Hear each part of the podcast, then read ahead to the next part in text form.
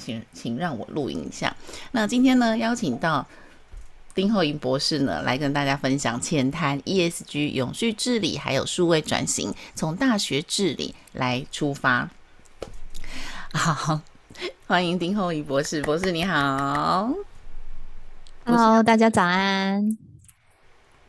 早安。好，那我们现在把时间交给厚宇博士。好哟，来，我现在先来分享我的画面哈。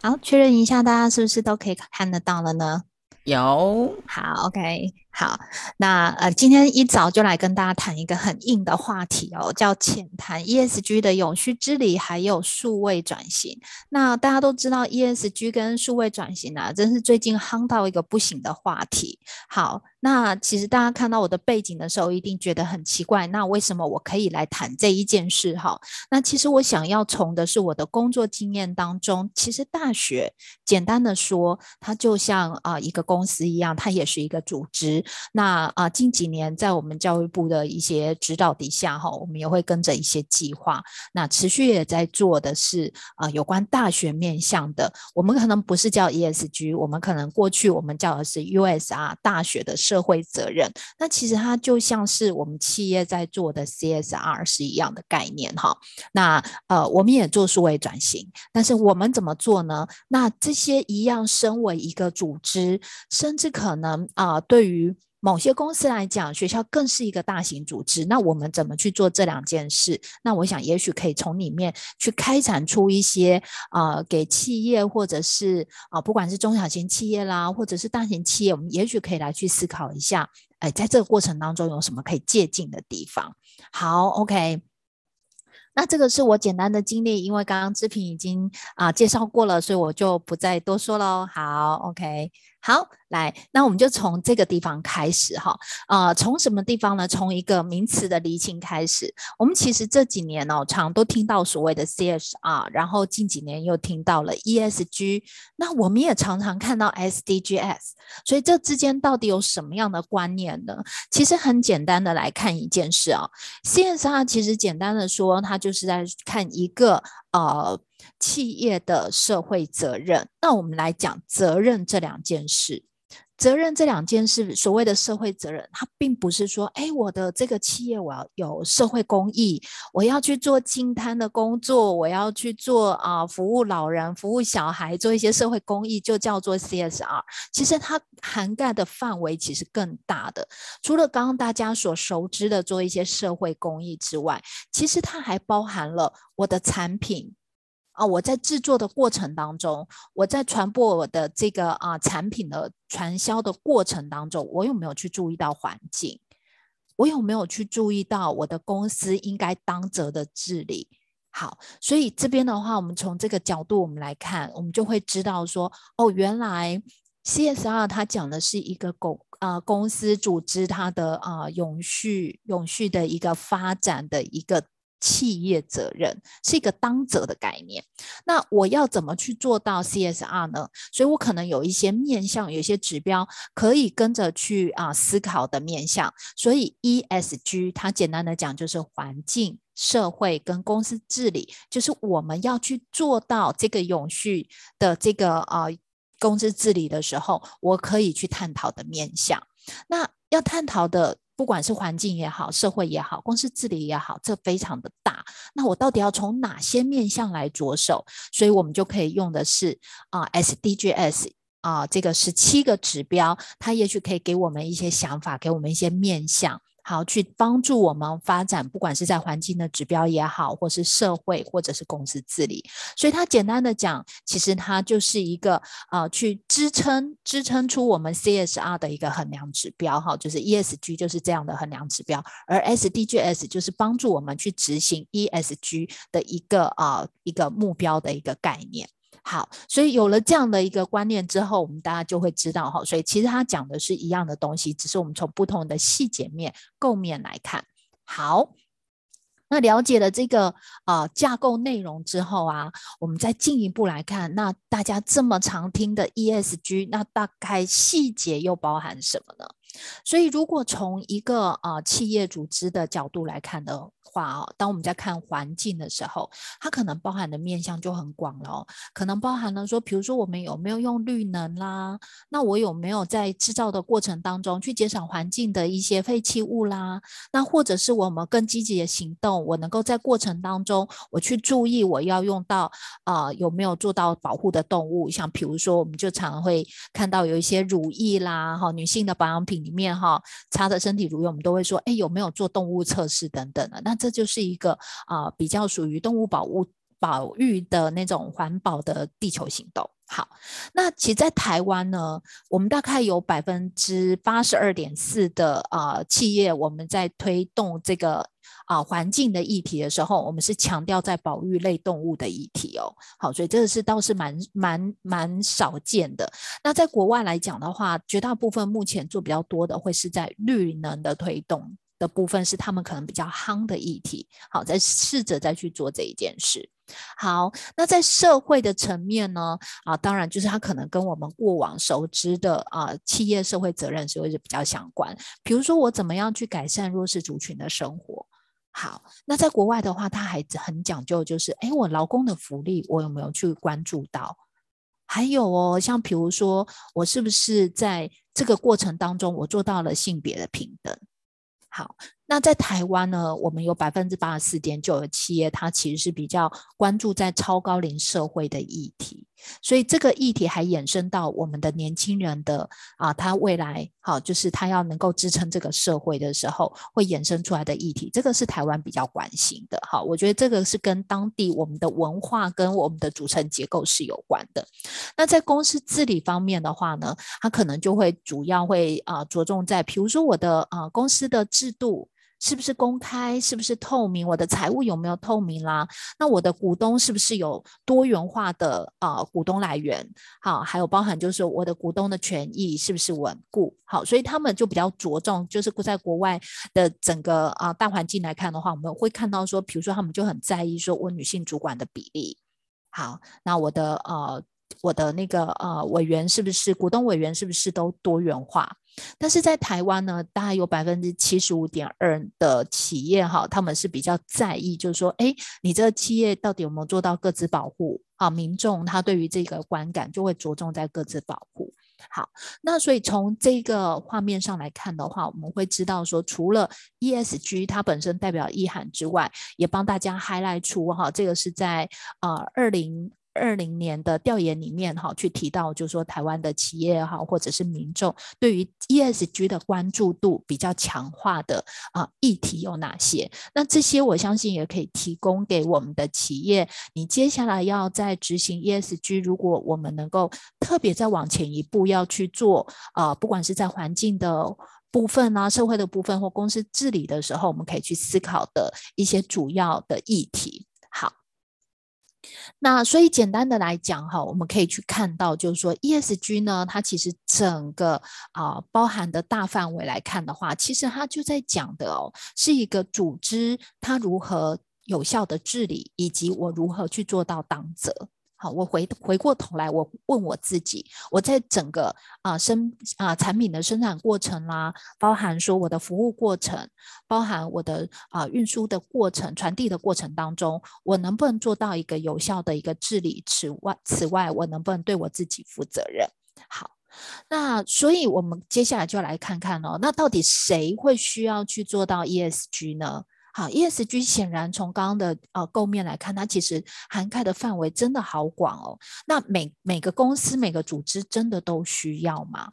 那其实，在我们啊、政府的规定里面，还包含就是整个全球的环境里面哈啊、一般来说就是到啊、一定比啊、比例的那个啊、投资，就是上市上柜的公司的话，基本上它都会是被要求要有的。那经过那个调研哈，就是在二零二零年今年的十月哈，就刚过完的这个十月啊，我们看到是台湾大概有五百六十三家的企业，大型的上市上柜公司已经完成了这个报告，但是其实还有一千一百个上市上柜公司哈，大概是这个数量左右，它其实还没有完成哈，它可能正在进行中，可能过去没有这样子的一些啊数据记录啦，或者是没有这样的一个资料收集，所以。还没有产出这个报告。那这个是被规定，就是说他一定要去做这一件事。但是那有呃另外一个很大的族群，就是台湾大概有百分之将近。啊，七十七十九点六，将近八十 percent 的中小型企业，其实是啊，在台湾的产业链里面，哈，算是最大宗的这种企业。企业类型的话，是中小型企业。那他们到底要不要呢？好，我们这边可以从两个角度来思考。好，第一个角度是，基本上我们刚刚提到说，这是已经是一个全球的趋势了。好，所以上市上柜的公司，或者是说整个呃国际的趋势，他们可能都在做这一件事。所以简单的讲，如果说以一个产销链好，或者是一个供应链，他们都会希望去做到 ESG 的话，那简单啊，我们中小型企业有很多，它都是啊、下游工厂、中下游的工厂，它在提供原物料给我们的啊、可能是国际大厂。好，再去做这个呃他们的产品的时候，当然我们的下游公司就也会被要求。所以基本上，只要中小型企业你有做到一些国际合作，做那个出口的，你有可能就会被要求说，哎，那你有没有 ESG 的相关报告，或是公开揭露的资讯？好，所以这个是第一个我们的中小型企业会遇到的生存问题，哈，就是你已经会被要求了。那第二个呢，我们从比较大的面向来看，既然啊、ESG 它讲的是一个啊、呃、企业或是组织的一个当责的责任，那即便我不是要做进出口，我想我们可能也都需要去面临去思考这个问题。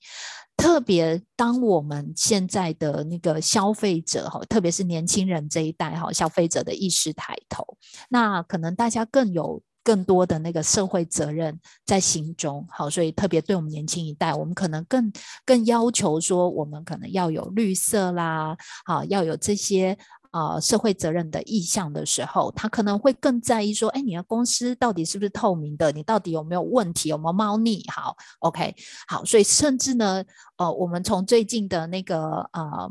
男神事件，我们也知道哈，就是只要任何一点点负评哦，其实都可能会是啊引起轩然大波，所以这个就会更要求，就是呃他在买的这个产品，他是不是公开透明，他是不是有做到绿色环保，他是不是有良好的形象，所以其实从这一件事来看的话，我们会去看到的是，即便我们的啊、政府部门没有要求，但是我们的民众，我们的消费者。可能已经慢慢在对你要求好，所以这个就是啊，最近在看到很多报章杂志，甚至有这么开玩笑一句话说：以后啊，到巷口买一碗面，可能我们都会在意说你有没有 ESG。好，这当然这是开玩笑，但是这就会是让大家去意识到说，它会是一个趋势。那同时呢，我觉得对中小型企业来说，哈，我们可能从另外一个角度来看，呃，当你自己自发性的去做到注意关注这个议题，去做到这一件事的时候，某种程度也是提升你自己的企业形象，好，帮助你可能有更好的。呃，一个呃宣传啦，或者是行销，或甚至说你有更好的企业形象去推广你自己的产品，那我觉得这个都会是一个很正向的循环。所以理想当中啊，我们可能会未来希望说，我们美好的世界是我们不需要特别去推动 ESG，但是每个啊、就是公司每个组织，我们都自然的去做到 ESG。我想这个就会是最好的一个理想世界。好，那也是指日可待的。好，OK，那所以呢，有了这样的一个 overview 的概念之后，接下来呢，我会在啊，接下来时间哈，大概分这三件事情来说。第一个，我想要跟大家先分享的是这几年我在学校里面做的啊这些跟啊今天的主题相关的事情。那我们做了哪些事情？好，第二个，从这些啊大学端在做的事呢，我们有什么样值得我们可以拿来做参考或者拿来做醒思的？那最后我们再来回过头来再来 recap 啊，这个 ESG 跟数位转型，我们可以得到什么样的一些想法？好。好，所以接下来的话呢，我们就来看看大学做了什么事。大学做了什么事呢？我这边其实想要从三个面向来着手。第一个就是说啊，从啊近几年来，好，从近几年来，大概这八年的时间，我一直都在做一个啊学校大型计划，所以它其实跟学校的整个中长程的发展是扣接在一起的。在这个经验当中呢，我们首先第一个呃一定会去做到的，就是学校有一些资讯。他为了要让我们的利害关系人都很了解我们在做什么，所以我们必须要去做资讯公开。好，所以这是第一个。第二个啊、呃，从大概二零一四年左右开始，哈，其实我们就在呃教育部的引导底下，我们开始在做校务研究。好，校务研究简称的就是呃 IR 哈，Institutional Research。好，那我们在做 IR 这件事到底在做什么？我们等下来看。那最后近几年来，大概近五年，我们就开始在做 USR，就是大学的社会责任。那这个大学社会责任，其实简单的说，它其实就是从 CSR 来的。好，那那我们就来看看这些事情做了什么。第一个是校务的资讯公开，其实刚有一个很重要的关键点，就是我们要对我们的利害关系人负责任，所以我们必须要定期的去公开啊、呃、学校里面的一些资讯。那什么是我们谁是我们的利害关系人呢？好，那如果说以一个公司的角度来讲的话，不外乎就是你的客户。好，那只有客户吗？其实不见得是哈，所以像以学校来讲的话，我的对象就可能不是只有我的学生，不是我的家长而已，他可能还包含了，比如说我的老师，我在里面工作的人也是我的利害关系人啊，因为我的工啊、学校运作的好不好，可能会影响到他们。的呃对外的观感 reputation，然后还包含说啊、他们的收益，像比如说像私立学校，可能就会跟收益会有关系，好，运营会跟他们有关，甚至还包含了比如说我周边的邻居，我的邻里，然后比如说我的学校，诶，如果我的学生的素质很好，我的学校 reputation 很好，我是一个友善的校园，那我的周边的邻居可能会跟着受益，周边的商家会跟着受益，好，甚至在扩及到。诶，比如说我今天在啊、高雄大学好了，那我的所在地，我的高雄市政府会不会跟着我会有受益？因为我可能会有学校里面的老师会有专家学者，我可以提供给他们做一个智库的概念，所以这些都可能会是我的利害关系人。再来更多的还包含了像比如说校友啦，整个社会大众。好，所以这些人他们每个人关注的这些公开资讯可能都不一样。好，所以呢，我们大概在公开资讯的部分的话，我们大概过往都会有几个呃不同的呃面向哈，比如说像在教育部里面的话，他就会要求我们啊、要定期在他们的资料库要定期的公开一些数据，包含了可能学生的注册数据啦等等的哈这些。那除了定期的上缴教育部之外，我们其实还会在学校的网站会有一个网页，就是在做定期的公开。那在这个定期公开里面的话，可能就包含了文字啦、视觉化的资讯。好，所以我们用这个方式让大家知道我们的财务透明，好，我们的呃就是做了哪些事情，有什么亮眼的数据。那大家有没有注意到？在这个过程当中，他其实某种程度也在透露一个讯息，就是，哎，我的学校是很棒的哦，我有很棒的数据哦，欢迎大家来就读。所以，他除了是公开做社会责任之外，相对的，他也是一种行销，让别人看到我们。好，那接下来呢，我们可能还会依据不同的一些主题，我们可能会有一些财务，会有问责，会有永续的这些年度的报告。那这些东西的话呢，更是直接的去对接到，诶，如果我有中英文版，那这个还可能会影响到我们下面金色的部分，哈，就是在我们这个画面有一个金色的这个。这个奖杯的部分，它其实影响到什么？影响到我们可能会有一些第三方的公正的一些单位，比如说像大学每年他会去做世界排名，他可能会去做一些啊、比如说各种类型的竞赛，所以我们才会看到说企业最爱的大学是什么？诶，某个大学获得了啊、英国的什么样的一个排名？好，所以它其实某种程度，它就是在支撑大家。哎，我有了这样的年度报告，我有很好的数据，我有很好的图像化，我让别人能够秒懂我的这个学校的状况。好，所以我用这些公开的数据、公开的年度报告来去做评比。好，所以这边透露出的讯息，我想这边是特别要让大家去知道它的好处跟优点，就会发生在这个地方。它其实除了做到当责之外，它某种程度做到了行销。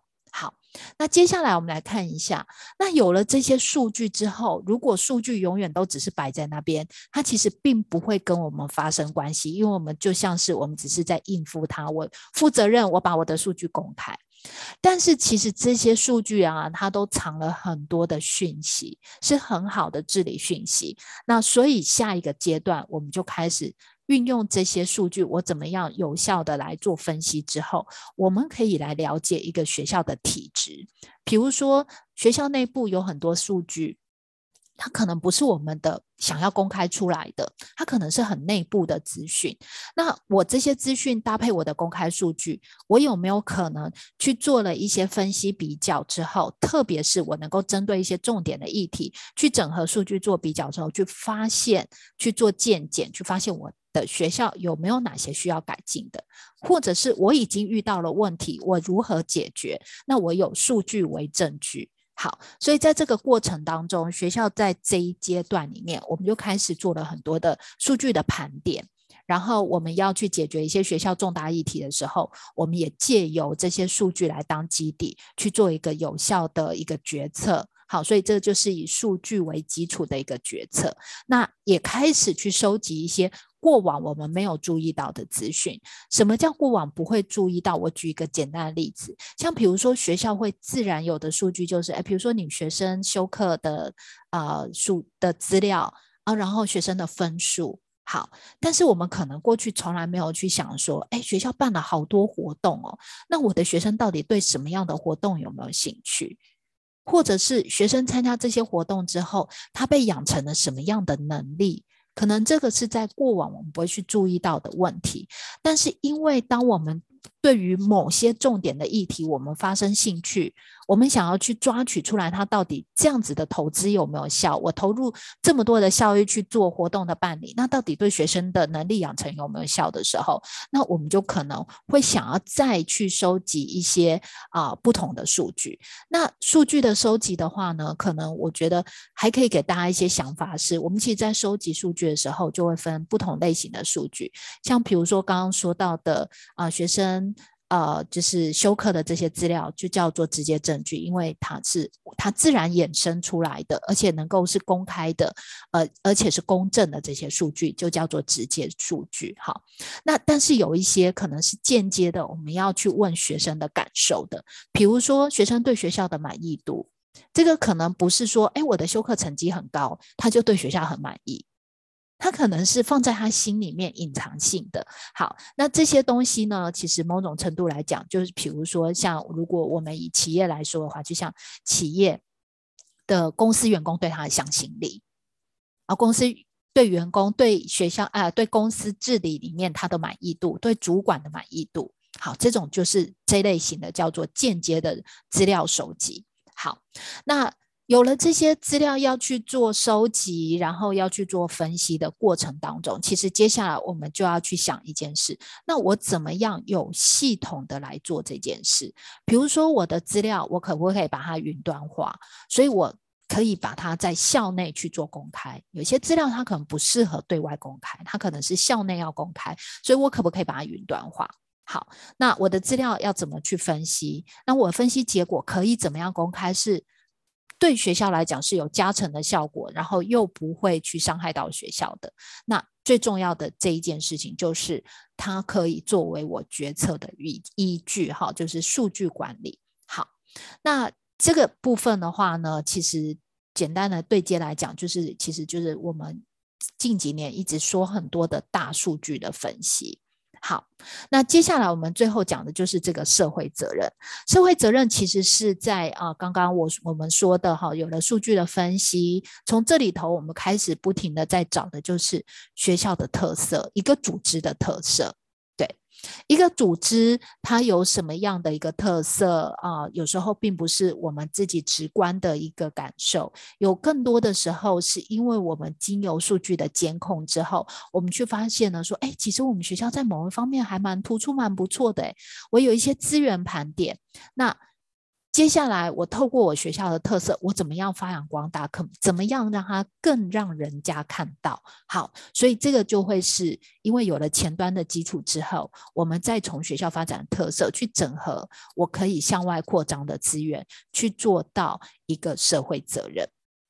好，在这个过程当中呢，我们。基本盘就是前端的累积之后，我们找出特色了。接下来我要去跟外面去做桥接的时候，因为要进进到社会责任。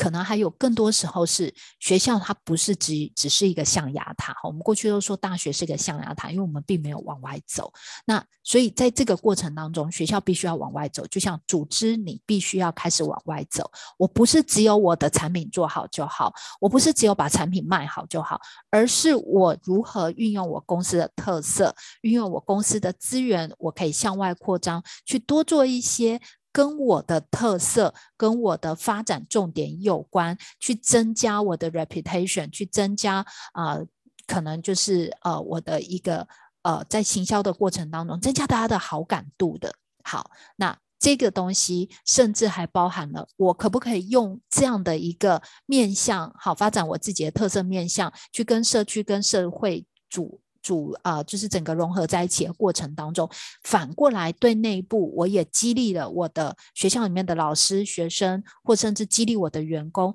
哎，原来我是一个很棒的企业，我有我自己的企业文化，而且我这个企业文化正在影响着我的社会，正在推动大家往前进。那它就会是一个内内外部很好的一个激励，然后呢，形塑成一个对内可能也是一个激励制度。对外，它可能就是一个很好的一个呃企业的形象的展现。好，那所以在这个过程当中，我为了要让别人也看得到我们的努力，所以我们就必须也要去做定期的成果盘点跟公开。好，所以这个就是这几年在学校里面我们在做的事情了。那我们来看一下这些。看似就是非常学校的经验，它可以给我们一些什么样的一个借鉴跟想法呢？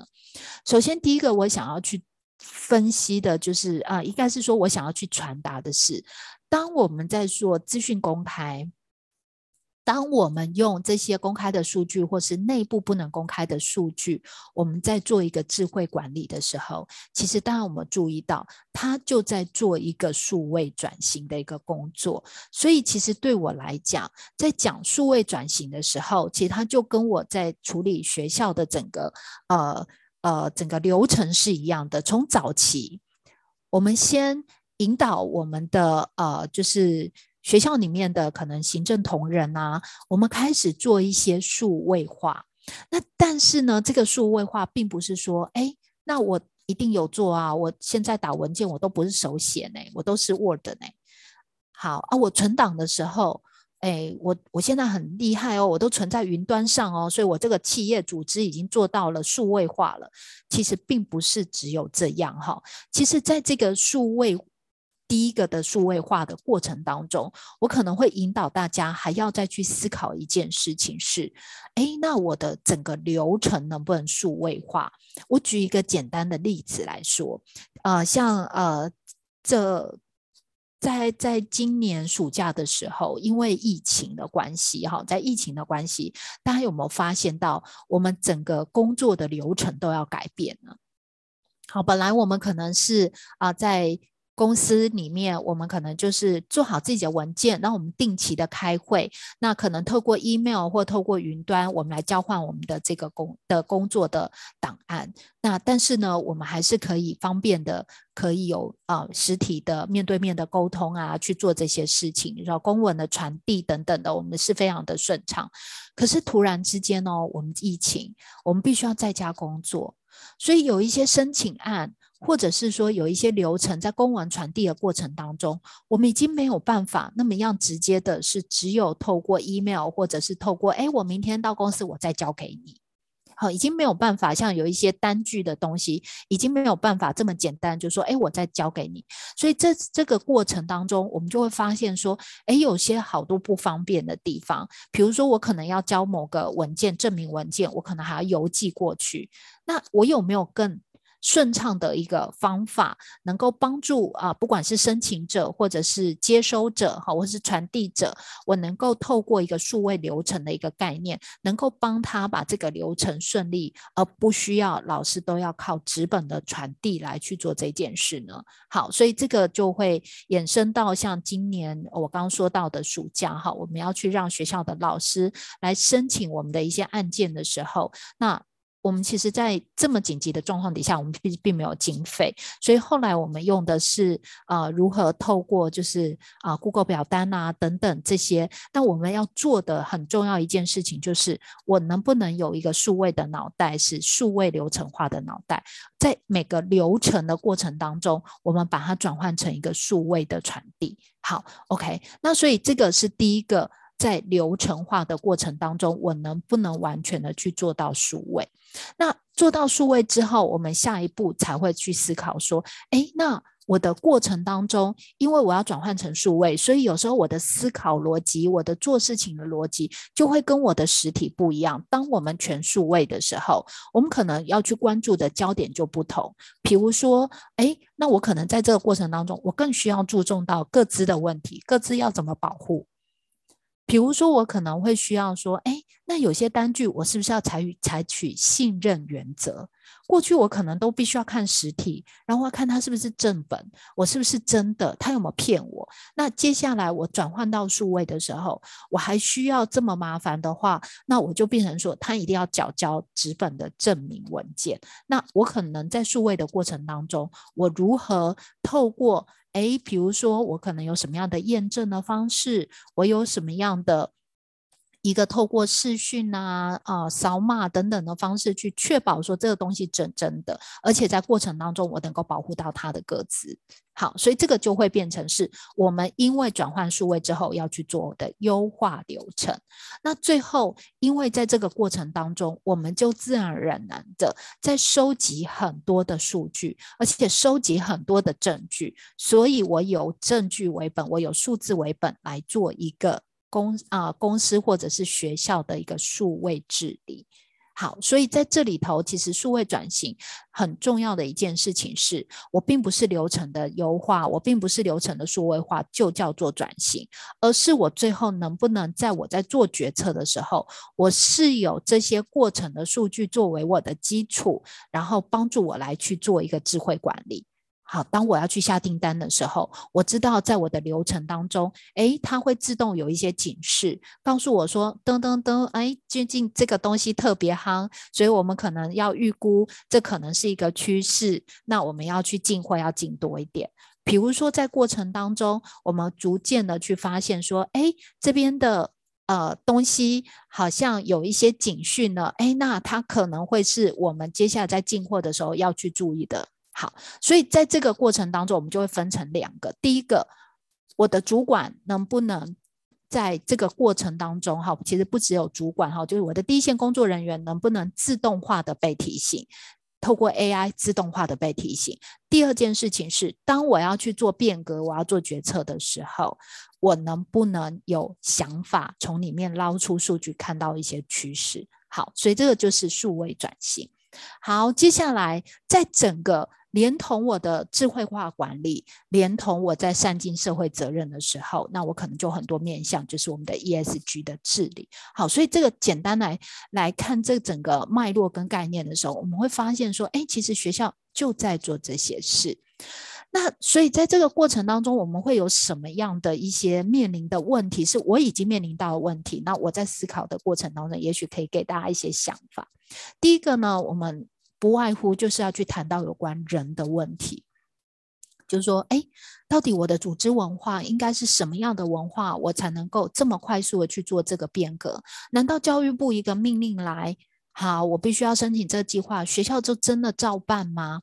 那谁是合适的吹哨者呢？谁是应该来引发这一件事，来提醒大家，哎，我们该做这件事了，而不是只有教育部要求我们做而做。好，那接下来的问题，每个学校的资源就好比每个企业组织，大型企业、中小型企业，其实他们的资源是不同的。那我应该要从哪里开始？我有这么多的本钱可以丢进去吗？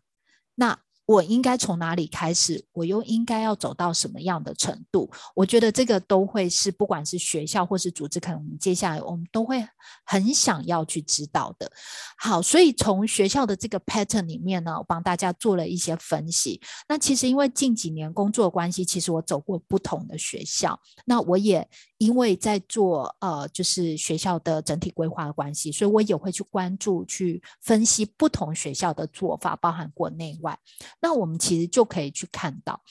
呃，有一些学校，它可能是比较小型的学校，我的学生人数没有这么多，就好比我们的中小型企业，我的员工组织没有这么多，那我的资本没有那么雄厚，所以当我在做这件事情的时候，我可以怎么做？或者是大型企业，我可以怎么做？因为我的资本比较雄厚，我可以怎么做？好，那其实可以给大家一个啊、比较简单的 pattern 啊、其实很简单的说，就是组织越小的时候，其实我们当然都是从小开始来做。怎么叫由小开始做？比如说，我有某个部门先开始发动，先开始来做这一件事，因为资料收集的过程当中，其实它非常的耗时，非常的耗力。那呃，跨部门之间的资料整合更是一样。好，比如说我今天在教务处，我收集到资料，我可能是以学年度，好，学年度大家可能比较没有概念，好，学年度开可以想象一下，你的孩子什么时候开学？可能是八月、九月，所以我们的学年度就是从年中八月、九月开始哦。好，然后我们会有第一个学期到一月，然后所以数据是从八月到一月。好，那第二段数据呢？好，就是从二月开学，或者是三月开学之后，再到暑假，所以中间是有中断的。好，所以大家就会注意到，哎，我的数据收集出来，我的区段是这样哦。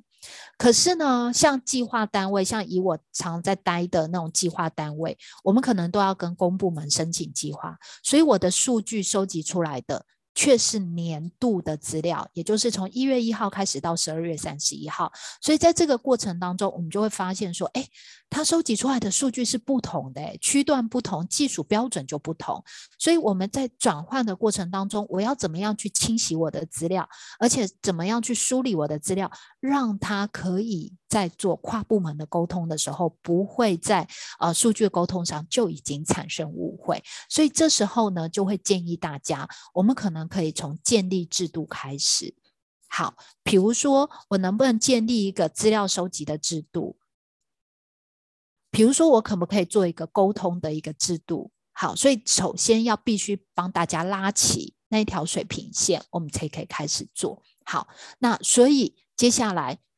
呃，比较建议的是，因为在小型的机构里面，其实我们从某个部门开始做的某种意思就是说，哎，那到底哪一个议题是我公司最在意的，我这个组织最在意的？比如说，我最在意的是，可能是我的生产过程当中，我能不能去拉到啊、看到一个水平线？那跟生产有关的，或是跟我的这一项产品有关的，可能是牵涉到哪些部门？那我可不可以从这个议题先着手，而不是全。全部都做，可能从我的明星商品开始，那跟明星商品相关的原物料，我就开始先做整合。好，所以这个就是从议题着手，但是我开始做跨部门的整合，所以我可能是用全局的监控的方式，并不是只有看到，诶，这个明星商品，我就只看行销部。因为产品前端没有做好，行销当然也做不会做得多好。那我这个器啊、这个产品的啊、制作过程的话，还可能还跟我的研发有关。我的研发能不能指引它等等的，好，所以这个就是从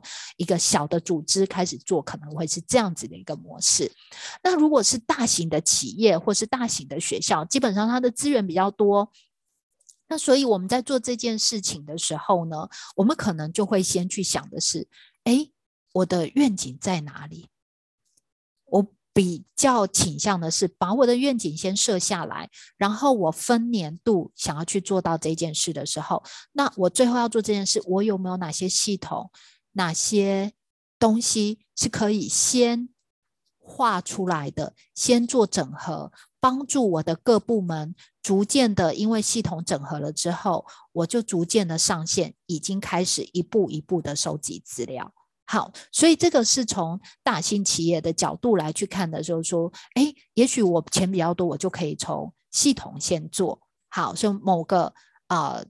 可能就是一些比较呃不同的部门的主管，我们先来讨论，然后我们把。系统去建好之后，我们带着大家一步一步带着大家做，所以这时候带领大家做的人可能会是主管，而且可能会是。啊、高级高层的主管来，大家带着大家去做好，所以他的吹哨者就会有一些不一样，而且呢，他可能是系统先行了之后呢，我们分年的去把整个系统慢慢的逐步做整合。好，所以这时候呢，可能在大型企业来讲的话，因为系统已经先做，可以，所以他可以先做到的是监控的部分。好，是监控的部分。它跟小型企业不一样的地方，或是跟小型学校不一样的是，小型。企业或是小型的学校，可能适合从议题着手。我的明星商品，我的明星议题，我未来最重要的那个议题先着手。但是在大企业来讲，它可能是以监控异常为优先，然后我们再辅以去做议题的展现。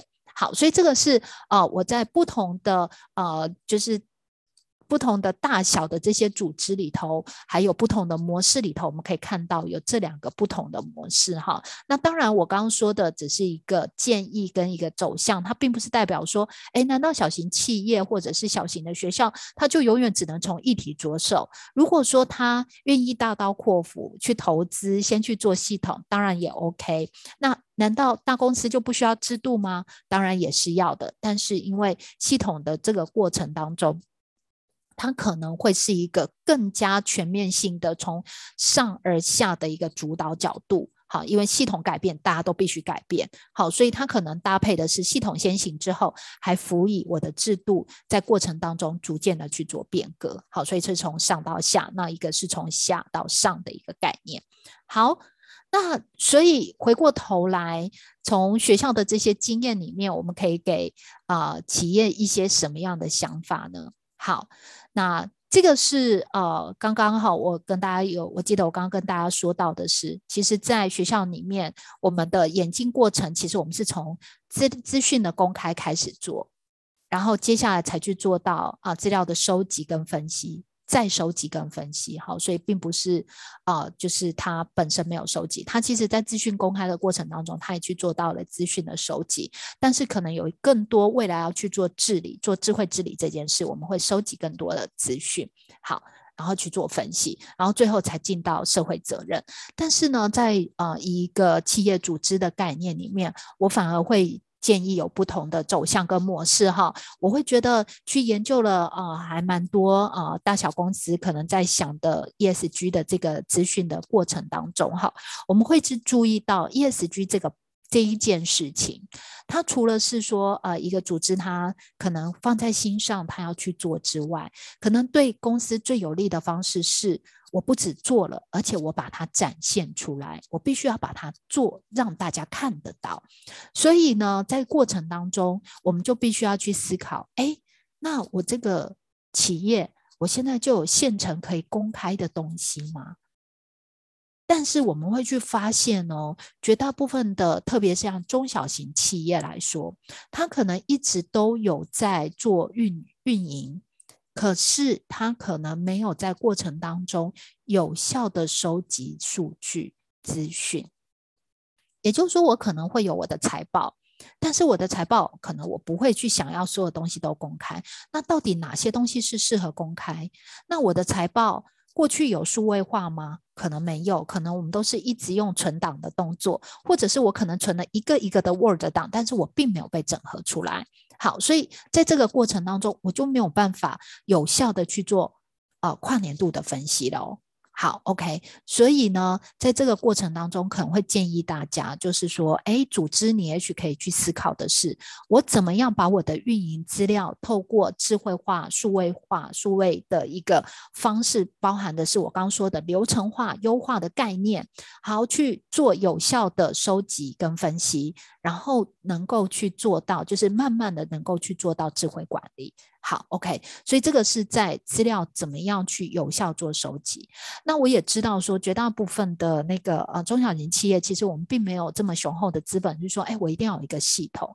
但是在这个过程当中，即便不透过系统，我怎么样有概念的去啊、有效的逐年的，甚至细节的去收集我的资讯，哪些东西是 rubbish，哪些是呃就是可以拿来用，好。所以我觉得这个是可能大家可能接下来可以去思考的。那从这个过程当中啊、我也会建议企业们开始去思考善尽大啊、善尽社会责任这件事到底包含的意涵是什么？难道是我去做社会公益救教室吗？如果以刚刚的脉络来看的话，其实我们在收集资料跟分析的过程当中，我们其实大学在做的是鉴别自己的特色。鉴别自己的优势，所以我用我的优势跟用我的特色去做社会责任。那企业呢？你的优势是什么？你的特色是什么？你的组织想要做的形象是什么？好，我想这样子的，透过这样的一个思维的时候，你就应该会更清楚的知道哪些东西是我想要做的社会公益。好，绝对不是说只是净谈这样就是好。跟我自己有关的社会责任会是什么？那最后呢，就是说，哎，那这个 ESG 的资料我们要去做公开，它公开有很多的形式，可能是网页的公开，可能是啊、像刚刚啊、大学在做的一个年度报告的公开，那这些都可能是必须我的前段做了之后，我在后段才有亮眼的东西、亮眼的漂亮的数据、亮眼的这些案例可以来公开。好，所以在组织的角度的话，可能我会建议有不同的走向。好，最后在呃三分钟的时间来做一个简单的结尾哈。所以其实企业要怎么去做 ESG 跟数位转型，我自己个人的建议是，其实不管哈，不管呃是大型企业也好，大型企业可能组织目标蓝图是比较清晰的，那中小型企业可能在这一块可能过去会比稍微比较弱一点哈。那但是会建议大家，可能你都要去思考，哎，开始透过这一件事情来去思考说，我到底希望我的公司给人家什么样的形象？我到底想要带大家走到哪里？我的组织目标是什么？特别是像现在哈，就就是台湾的中小企业可能已经面临到我们的二代接班，可能我们在在这个时间点刚好。更适合去做一个转型，把组织的目标蓝图先去界定好，然后在这个过程当中开始啊、不管是针对重大议题的分析，或是要从制度面着手，我们开始去思考说哪些数据的收集跟治理，好，对我们来讲哈，就未来在做那个数位化的治理的时候是有意义的。那开始可以去。尝试做这些事情，那最后呢，也透过做了这些事情之后，呃，我们可以去打造一个很好的组织形象去做行销。那其实，在做行销跟啊、形象这件事的时候，我反而会提醒大家，就是，呃，我们过往会看到，就是说 ESG 在评比的时候啊，其实它有蛮多不同的指标，我们这个都可以在呃。啊、大家应该都可以查得到哈，有蛮多不同的指标在做这件事。好，那除了呃，就是在第一个我们可能过去看到的，就是前面看到的 SDGs，它可能是一个指标之外，还包含了就是像比如说 ISO 啦，它有一些指标。好，那或者是呃其他的一些呃，就是一些国际性的一些指标都会去做。那其实。运用不同的指标，其实对公司你的形象包装，还有就是说你的优势劣势，其他看到都会不太一样。好，所以我会觉得说，在这个过程当中，当大家要开始去做一个形象的组织跟一个包装，甚至要去啊撰写你的 ESG 报告的时候，哈，要去做这些资讯揭露的时候，你用的是什么样的指标去展现，其实是会有差别的。那会建议就是企业可以在这里头去做。更多的一些思考。好，那时间来到大概诶，时间刚刚好好八点四十九分，还八点五十分。那我今天的分享就先到这边，简单的一些啊、内容，希望能够啊、给大家一些想法。好，那也欢迎有更多的交流。好，那我就把时间交回来给志平喽，谢谢。谢谢谢谢后移，哇哦，这今天真的太精彩了！说起来简单，但实际上超级不简单的，是多年的经验累积。那我们在现场的朋友们，如果对于我们今天的主题有任何想要请教后移博士，都欢迎可以打在聊天室当中，或者是。呃，举个手，然后我可以来协助你。那我自己想要了解啊，就不管我们是从学校或者是这样的经验，我们将来用在中小企业当中，就是当组织有一个这么好的规划跟计划的时候，往往最担心的就是如何确实真正的落实。所以我想请教两个部分，就说怎么样让所有的人都呃去落落实做这件事情啊，跟呃像这样的一个政策有没有什么检核机制呢？可能被切掉。好来，其实是会有的哈。呃，我我我以学校的例子来举例好了哈。这个可能是因为我的实职的经验，然后我想也会比较深刻一些。呃，其实我们简单的说哈，就是说当啊、呃，不管说是呃数据管理也好，好，或者是说在发展呃学校的特色也好，我们其实在做资料收集里面的时候，我觉得有一个很重要的一个关键就是。到底谁应该要来做这个数据分析？好，我们刚刚已经有讲到一个很重要的观念，就是说，哎，我的数据分析其实是要做我的智慧管理的基础。好，所以其实我会看到哈，有一些学校。好，有一些学校它可能是啊、组织不够大的学校哈，所以它可能会从议题着手，所以你就会发现哦，在这样的一个学校里面，它基本上所有大大小小的议题，它都会有一个 OIR 办公室，就是校务研究办公室里面可能会有一个到两个的一个呃博后啦，或者是行政同仁来做资料的分析，也就是说，全校所有的东西都压在他们两个身上。好，但是接下来我就要问一个问题了哦。诶，但是他们真的那么了解学校每个部门的状况吗？嗯，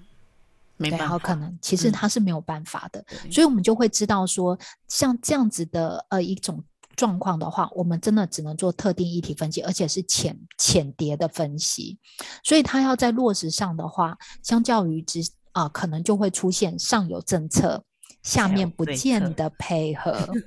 对，就是你会发现说，哎，我提出来的这个建议哦，好，然后决策做了，可是我下面不见得要配合，为什么？因为我不知道第一线发生的事情，我不知道第一线在做这件事，为什么他这样做？好，但是有一种状况是这样的，好，我自己呃比较比较喜欢，也比较喜欢推动的是，其实每个单位你自己都有你自己的数据。在做整合型数据之前，其实你就可以就你自己的单位去做监控，所以我比较建议的会是从监控开始。好，我比如说我自己在我自己这单位，我有做我自己的计划，那我的计划数字有没有异常？OK，可能会有，对不对？那我如何透过这个异常的数据，或是我看它数据逐渐下降了，我能不能去滚动修正我自己的东西？所以在这个过程当中，我就可以很有效的去愿意要去执行它，因为这个会让我的绩效好。OK，那、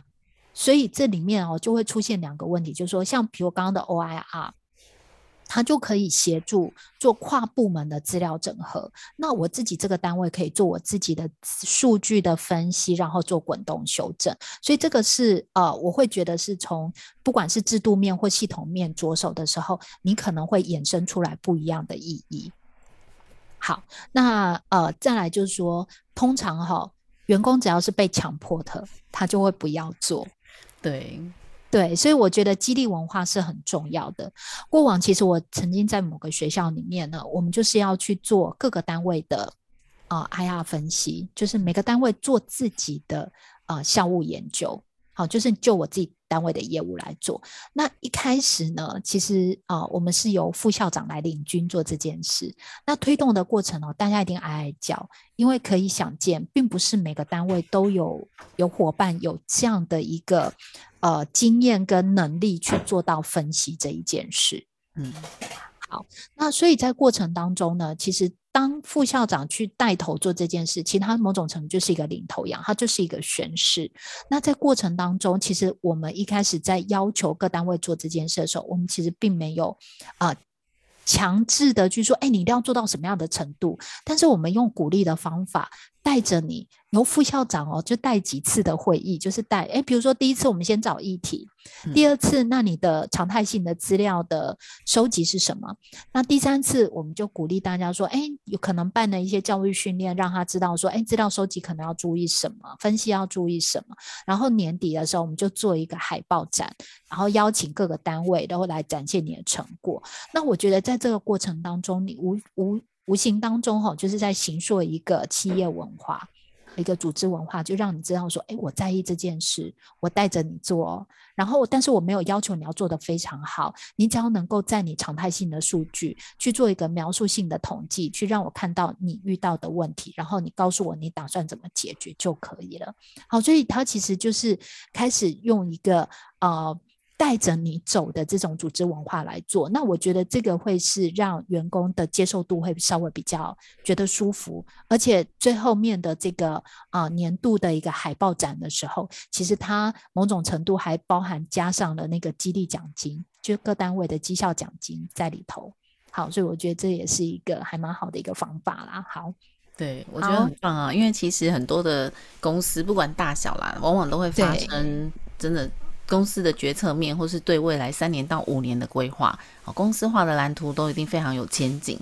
但是在落实的时候，确实从基层开始不那么容易。所以这时候呢，或许单位的主管啦，哦，这些就非常的的重要。所以刚才谢谢后羿博士的分享哦，就企业主们呢，在落实这些政策的时候哦，先把单位缩小，然后让员工部门自己来做自我的检核。那同时呢，自己做好之后，就可以容易做到跨部门的整合。那最重要的还是一个激励的文化，哦，就把你这个奖金拉高就对了。嗯、说到底就是钱嘛，对不对？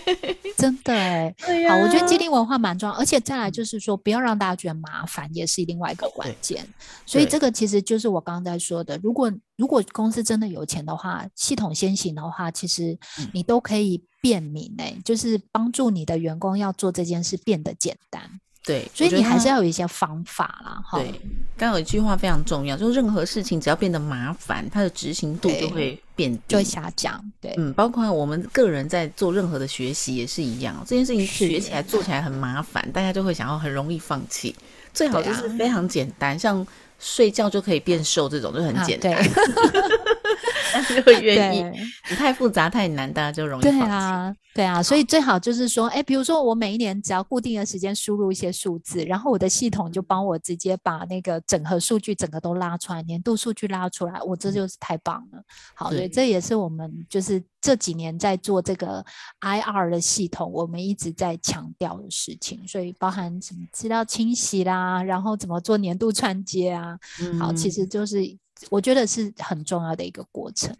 很棒。好，那后羿帮我跳到最后一页，再把你的 email 呢跟资料，让我们现场的朋友可以截图一下哦。如果你有任何我们今天关于议题，或者是呢想要请后羿到你的公司去演讲哦，都可以把这页截图，然后以 email 的方式来联系后羿博士。今天再次的谢谢后羿带来的这么棒的主题啊，浅谈 ESG 永续治理与数位转型。谢谢后羿，谢谢。好哦，谢谢大家。但是我其实有看到聊天室有人有询问问题，哎，真的吗？我是不是要回应一下？哦，有有有。但是我不太不太确认，说我是不是很清楚这个议题？这边有提到是，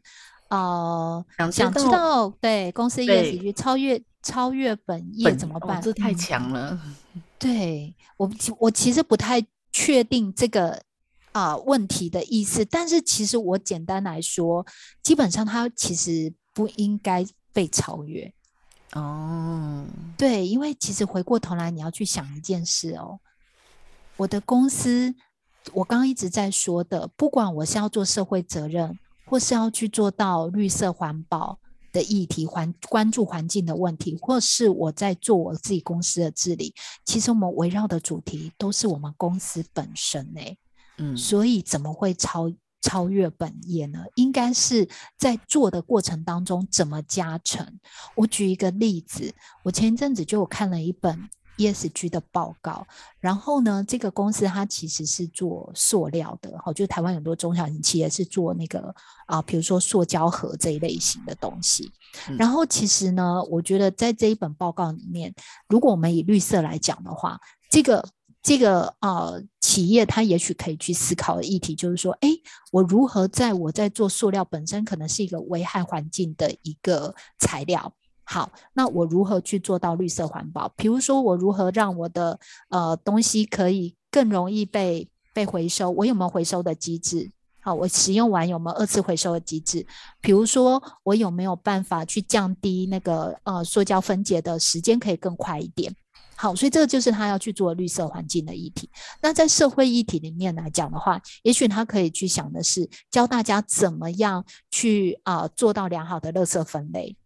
降低环境的危害，它其实包含了第一个，也包含了第二个。好，OK。那公司治理本身的话，它就是说，哎，我这个公司如何去做到友善员工，去等等的这些财务公开这些。所以，其实我不太认为说去做 ESG 会有超越超越本业的问题。所以，我不晓得说我有没有错误解读了您的提问。好吗？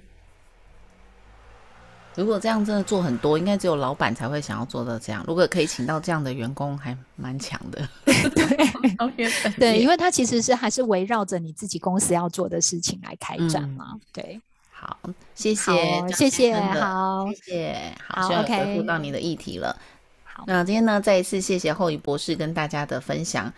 同时呢，我们也预告一下，明天想要为大家分享的是企业如何为品牌打造一场好的活动。那这个议题呢，我自己也非常有兴趣哦。尤其呃，现在年末了嘛，明年又要开始了。那我们到底怎么样把预算花得对啊？把这些钱呢都能够透过活动，然后帮自己的企业品牌更加分。那明天早上八点钟，我们空中线上再会喽。今天谢谢厚仪，谢谢。拜拜，大家明天见。